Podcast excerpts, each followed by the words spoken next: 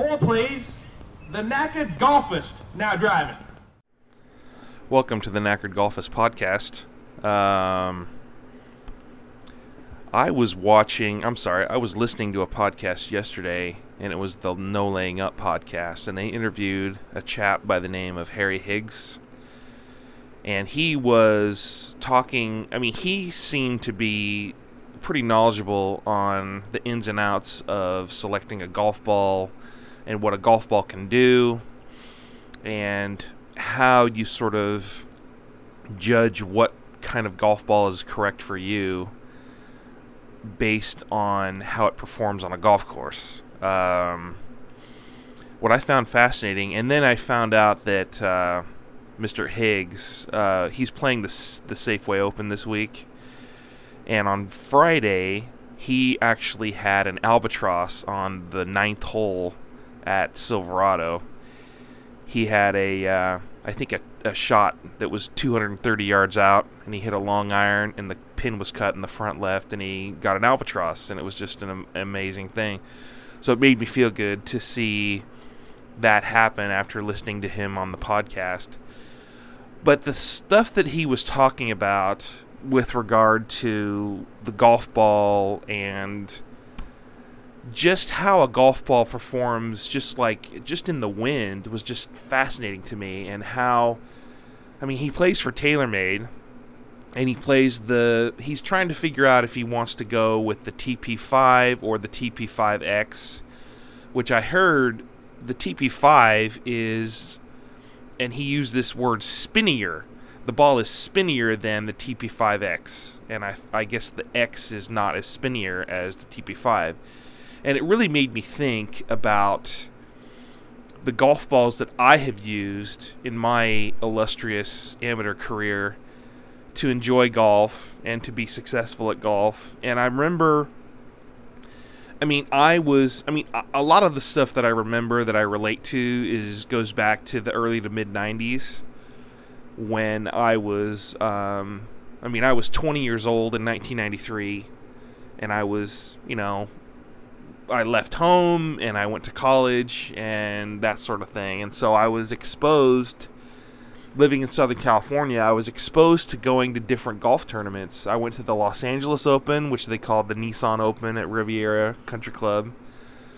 I went to the Buick Invitational, which was down at Torrey Pines in La, jo- or La Jolla, California, outside San Diego. And then I also went to the Mercedes Championships at uh, the La Costa Resort and Spa down in Carlsbad, California, and I think, and then I also went to the the Franklin Fun Shark Shootout. I do regret going, or actually not going to the Bob Hope um, Chrysler Classic in Palm Springs.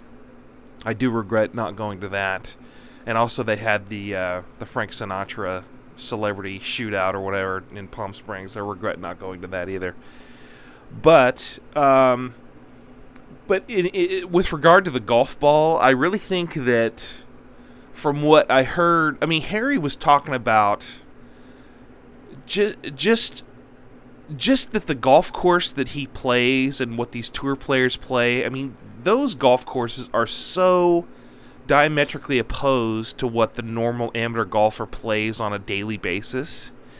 You know, you had, I mean, I was on a putting green yesterday at Haggin Oaks Golf Course in Sacramento, and this this putting green, it was it was I mean it was a week after what's what the Haggin Oaks Golf Course has every year, and they've had since the beginning of time. I think since the course was built in 1932, they have this tournament. It's called the State Fair Amateur Championship, and they have it usually every Labor Day weekend. And I just remembered I just remembered that that happened the day or yesterday when I went on this practice green and it was 110, 111 degrees with a bunch of smoke in the air and I wasn't going to go to that tournament for one day, let alone 3 days.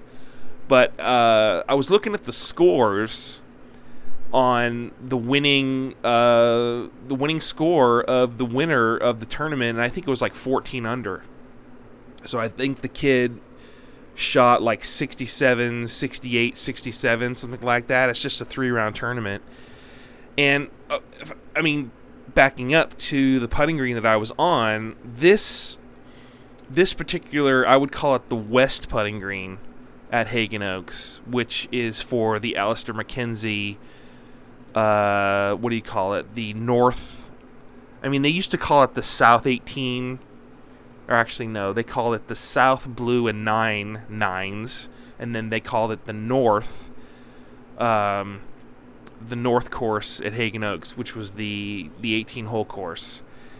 And years ago, it could have been during the 2000s decade. They they had it all redesigned and they ha- had it all. They had a bunch of construction done, adding a bunch of mounds. So the course, all the Alister MacKenzie design, it was taken out of it to have these mounds and these um, accentuations added to the golf course. And I can't remember. I can't. I mean, I played. I, I never really played that golf course back when I was a kid because it was. It was sort of. It was really really difficult to play because it was it was.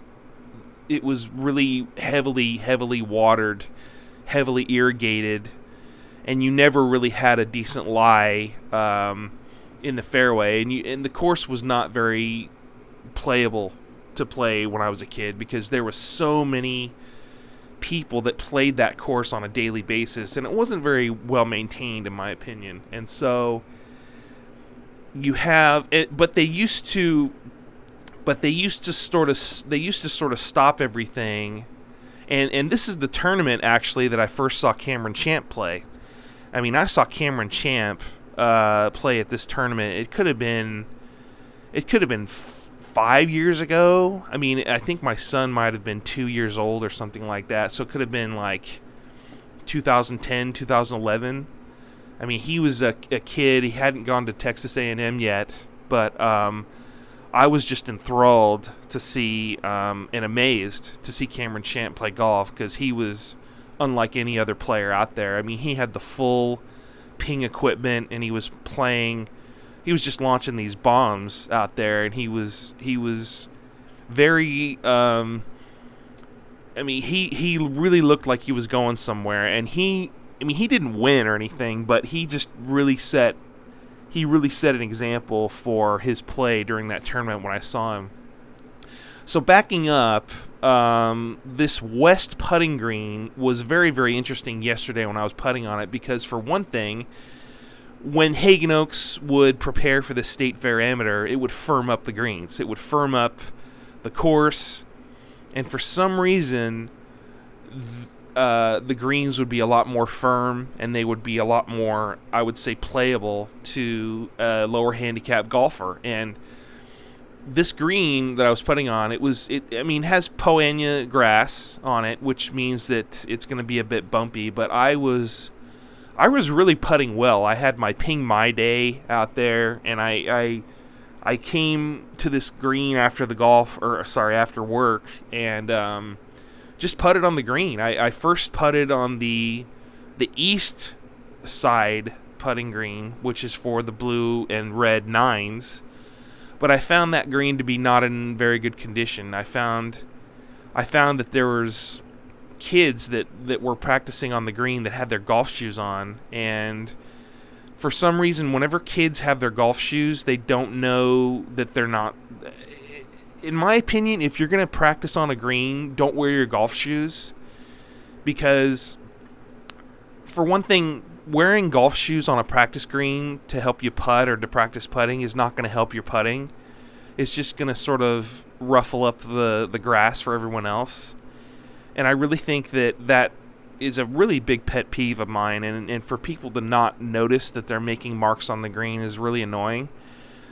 So, and that's usually an indication that the green is a bit too soft and a bit a bit overwatered, and the cups hadn't been changed on this green for a while.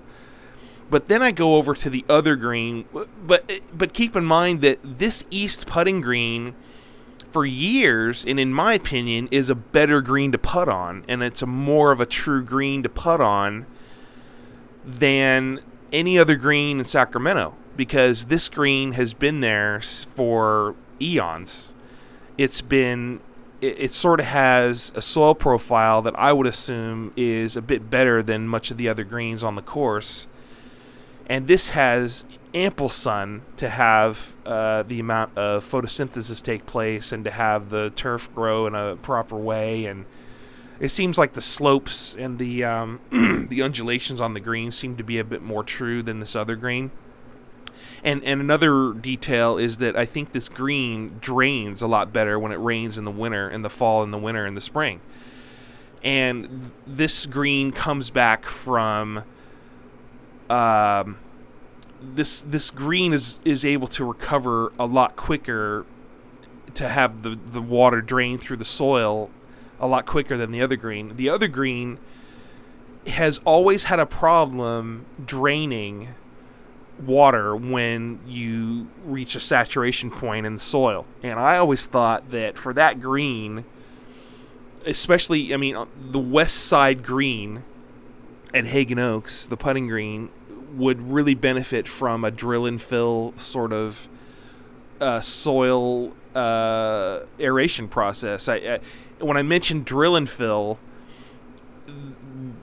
if you don't know golf horticulture, it's necessary to aerate greens and to aerify greens. I mean, essentially, that sort of phrase is the same thing. Aeration. You need to have aeration in a green in order for it to survive throughout the season because of all the people walking on it. When you have people walking on a green, you have what's called compaction, where people just just the basis of people walking on a green you know you have your you have your the weight of somebody on a green is is detrimental to the to the turf health and the the uh, what do you call it? The the grass and the roots and all that stuff. So anyway so what I keep so I so a drill and fill I think procedure on that green would really help in the long run and it could be a lost cause. I may not hold the. I, I may not know the whole story of the soil profile and the drainage problem on that green because that green, whenever it gets saturated after rain, it takes forever to drain. And I always thought that that that green would really benefit because that that green is is I think it's I, I'm pretty sure that it's an original green from when the course was built in 1932, and um, whether you install French drains or whether you do a drill and fill to add so- to add sand to the uh, soil profile, that is, in my opinion and in my experience, a way to really improve the uh, the soil texture and the soil profile on a green. Is to, I mean, auto, it's automatic that when you aerate and when you aerify, you um, you remove the old turf and the old soil and you replace it with sand where and the sand helps the turf to breathe. The sand helps the turf to breathe, and it helps water and, and nutrients to flow through the so- the soil profile. But but see what happens if you have hard pan underneath the green. It reaches a certain point and it doesn't go any further down in the soil.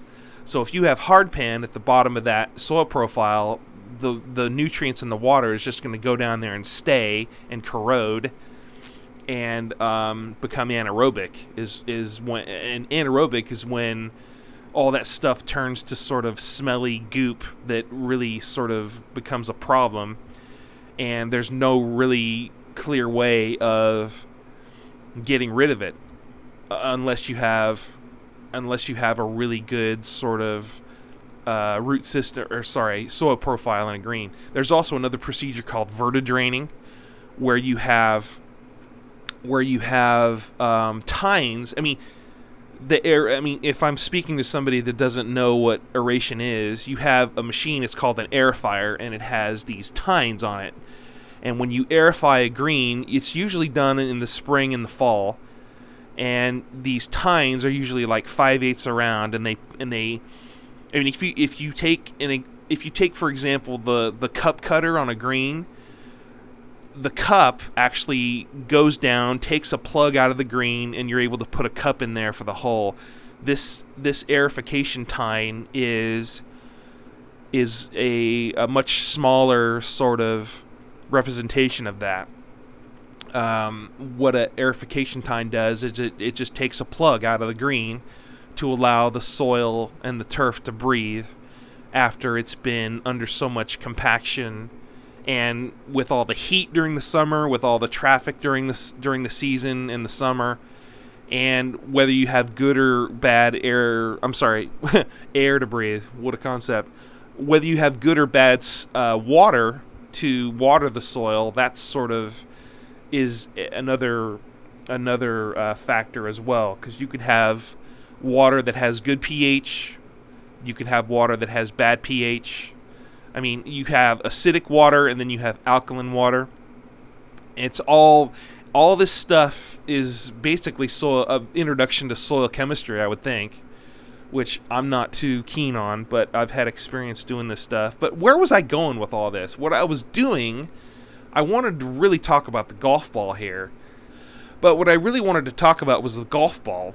And so you have sort of you have sort of a description of what it takes to maintain a green, and then and, and, to add to that, you have your fertilizers, you have your your normal what do you call it's called verticutting and top dressing, where you sort of verticutting is a way to sort of smooth out any sort of thatch that might be accumulating on the green, and thatch is now thatch, especially on a bent grass or especially a Bermuda green, is really really important to sort of maintain because thatch adds it, that's sort of making the green a bit spongy and you really want to steer clear and and uh, keep your green healthy and when you have thatch on a green that's that's really accumulated you don't allow the turf to what do you call it um, the the nutrients and the water doesn't really absorb through the turf uh, plant and also the roots. So the thatch is sort of like a layer that prevents chemistry from happening. And so you have what ends up happening is that the roots sort of corrode and, and die kind of thing. I mean corrosion is not the right word, but they get um, they get knackered. Yeah, that's what happens. They get knackered and then they die because of the nutrients can't reach the uh, the plant down in the down in the soil there.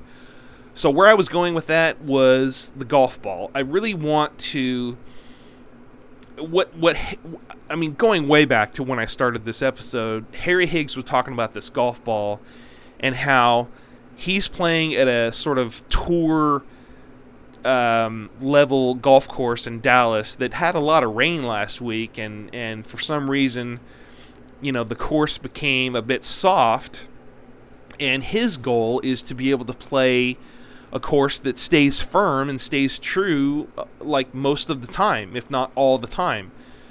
And what these tour players, these tour players get pristine conditions. I mean, when I was at, I mean, I went to the Safeway Open last year, and the greens they're all Poa annua greens there at Silverado, and they they're all firm. And and what it takes to maintain and sort of prepare a golf course for a PGA Tour tournament means that you have to have firm you have to have firm greens, and f- having firm greens is really really important because you know that that whole Stimpmeter thing comes in, into into play where I don't know. I mean does a U.S. Open golf course have greens that read 13 to 18 on a Stimpmeter? I mean,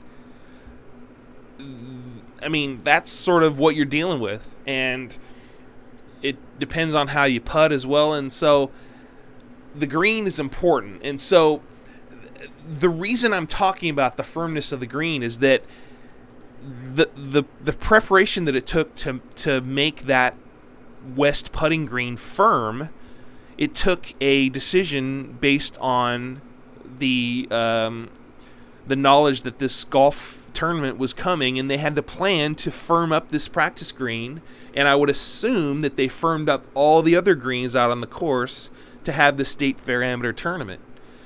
And so, what I think I'm trying to say is that the the amateur players that played in this tournament got better greens to play on than the average run of the mill amateur golfer that plays and pays the green fees on a daily basis.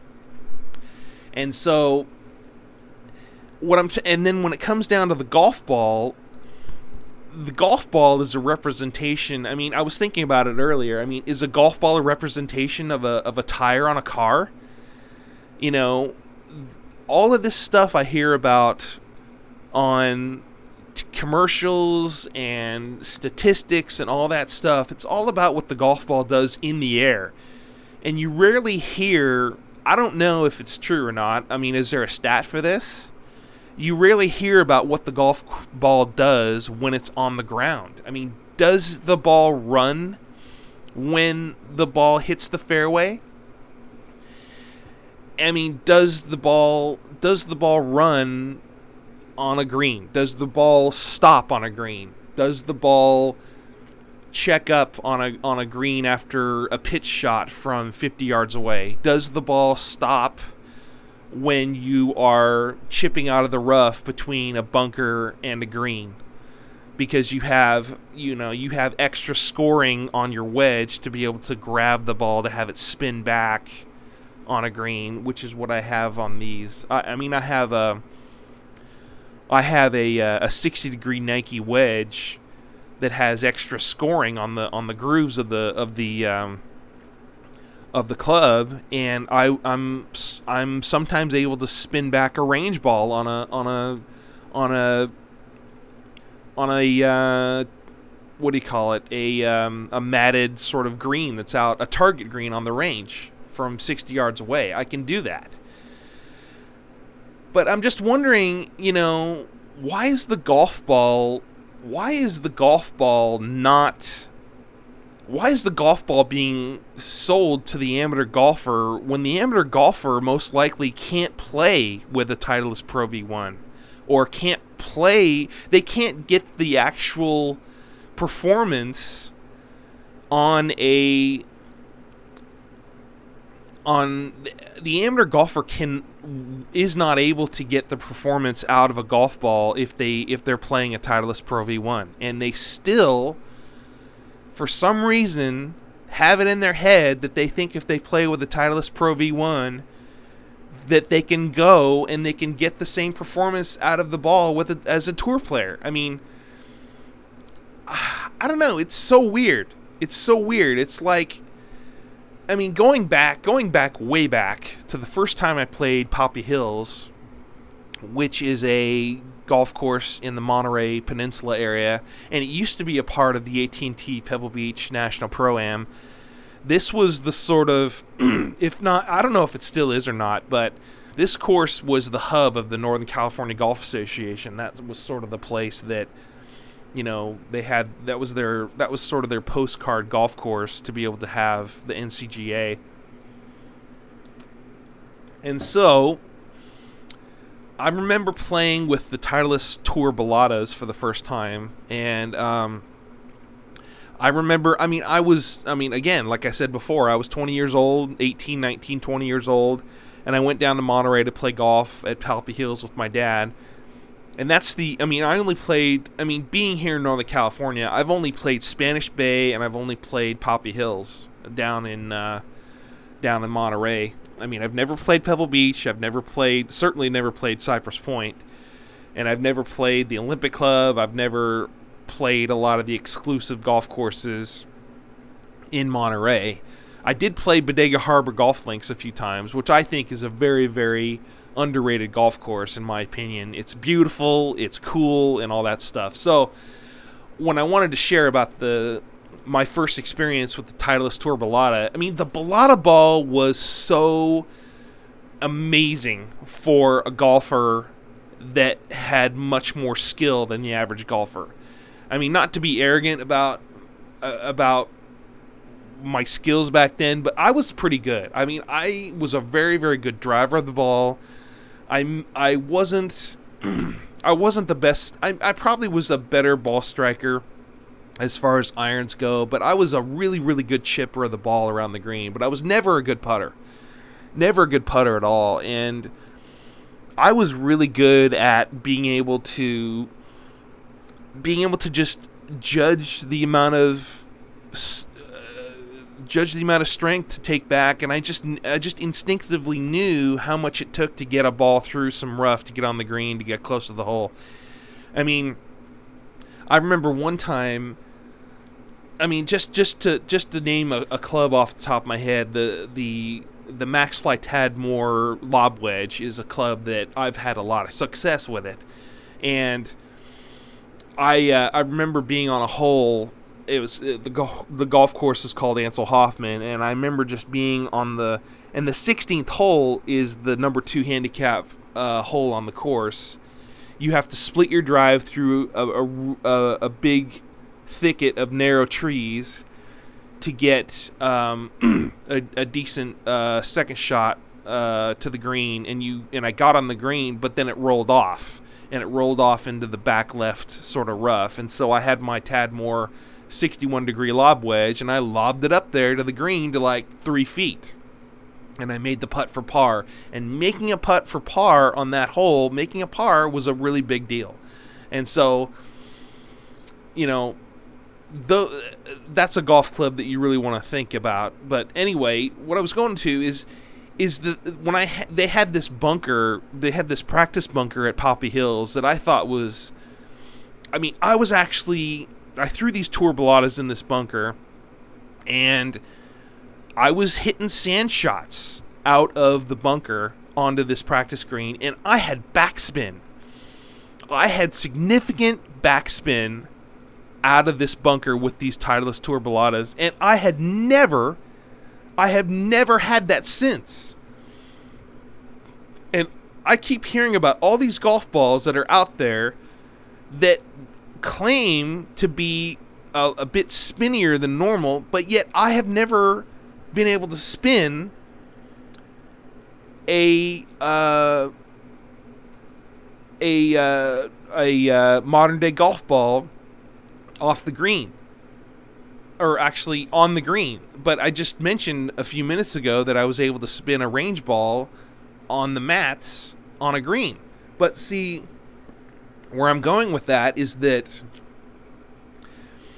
the Titleist Tour Balata was a different construction, and it was a, a, so much softer of a golf ball.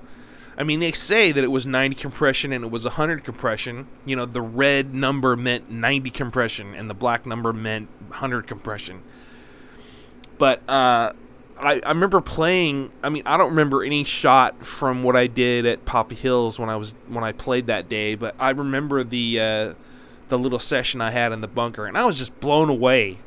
That oh my gosh, I'm I'm my performance. I'm I'm hitting it like I'm hitting it like Seve Ballesteros out of the bunker, and it's backing up. And there was another ball I used to play. It was called the Maxfli HT Balata. It was the it was the first version. It wasn't the uh, the third or fourth version, but it, it came in the gold Maxfli box that Fred Couples and Greg Norman and Seve Ballesteros played, and Jim Gallagher Jr. Um, this was the tour ball. You know, this was the tour ball to play. And and back then back then there was only two predominant tour balls that were out there on the market to play. There may have been three but there was two golf balls to play if you're a tour player. You played the titleist tour balata or you played the maxfli ht and there was no other option. Now there are so many options for the golfer that you have it's like you have to you have to you have to throw yourself into whatever golf ball you want to play with and you're going to pay $50 a dozen for these Titleist Pro V1s or the type the TaylorMade TP5Xs or the the Callaway Chrome Softs or whatever. It's it's it's just a minefield. A minefield of stuff that you have to research and you have to look at I don't know. I mean, I don't know if I'm if I come across as being belly aching, but it's amazing that in the age of the internet, you you're actually able to read reviews on the performance of a certain product, but until you use that product yourself, you're able to you're, you're not able to figure out whether the golf product is actually suitable for your needs or not. And that's why that's why I find it to be so weird that amateur golfers are playing with the TaylorMade TP5 instead of like a Srixon Q Star Tour or something. Some, I mean, it it it, and also it all comes down to whether you play a certain type of putter on the green too, because I was uh, on this other green yesterday as well, and these kids that were um, that they looked like they were amateur, soon to be amateur golfers that played in tournaments. They were practicing on the green. They were chipping on the green to like a a stick in the hole that their dad put in there, and one of the kids left a um, a ball on the green, and they went to the other green because it was more firm to practice on it. And so I found the ball. It was a it was a TaylorMade TP5, and it had a AJGA logo on there. And I'm like, you know what? I'm going to do a bit of comparison and comparison. Com- uh, sorry, compare and contrast. You know, I um, I found this ball, and I was using my Ping My Day, and I was I was doing the little side by side test, and I found that the Q Star Tour was so much softer off the club off the putter face than this than this TaylorMade TP5 uh, ball was, and I hit the same putt with the Q Star Tour, you know, on this this other harder compression golf ball, and the ball went by like ten feet and I um, on the Q Star tour, I, I was able to get really close to the hole, and I was I was I made a few more putts, and this this other harder, more exotic golf ball, this was this was really um, it just really went. It was a really much more firming feel sort of ball, and you know that's the whole thing nowadays is that it's all about distance. You know, you gotta I really wish that with modern technology, I mean, when it all comes down to, I miss the wound ball. I miss the wound balata ball. I miss the Titleist DT wound ball. I miss all that because you could shape shafts and you had a better, you had a better um, opportunity to experience softness and actual feel on a golf course while you're hitting these shots. And I really think that with modern equipment, you don't get the same feel that you do that that you did with the uh, with the with the balatas and with the wound balls. The you know you the three piece Titleist DT. The Titleist DT. You remember that commercial where the ball was struck with an Acushnet bullseye, the ball rolls on the green, they're talking about it, talking about it, talking about it, and then it falls into the hole and the Titleist logo comes up and shows on the camera. The Titleist DT. You know, that was the ball. And Chi Chi Rodriguez made a joke. It's like, well, what kind of ball you playing, Chi Chi? Oh, it's a sirloin. You know, and um, that was cool. It's a, it was called sirloin, but it, he called it sirloin. You know, I love that. You know, I want a sirloin. Sorry, a sirloin ball, please. So anyway, hopefully I'm not rambling, and I just really, I just really find it, I just really find it baffling and and frustrating that that the way golf and I just watched the video of Gary Player berating the course conditions at Chambers Bay during the 2015 US Open. You know, we've got to make the ball we've got to make the course shorter. We've got to make the ball go less further. We've got to make 12 hole golf courses. You know, the husband works all week and then he's neglecting his family because he's spending six hours on a golf course. We've got to make sure that he has a fun time out there. He's a 16 handicap. He's going to shoot 130. You know, we got to make golf fun. We got to make golf uh, speedier. You know, not spinnier. Let's make it speedier. You know, let's do that, folks. Let's get out there and let's let's make golf speedier. No more no more JB Holmes, no more Patrick can't play fast enough st- guys out there. Come on. Let's get out there. Let's have a good time and be cognizant of other people. And let's make golf fun. Let's make golf enjoyable and let's make golf quick. Thank you very much for listening to the Knackered Golfist podcast. Thank you. Fore, please. The knackered golfist now driving.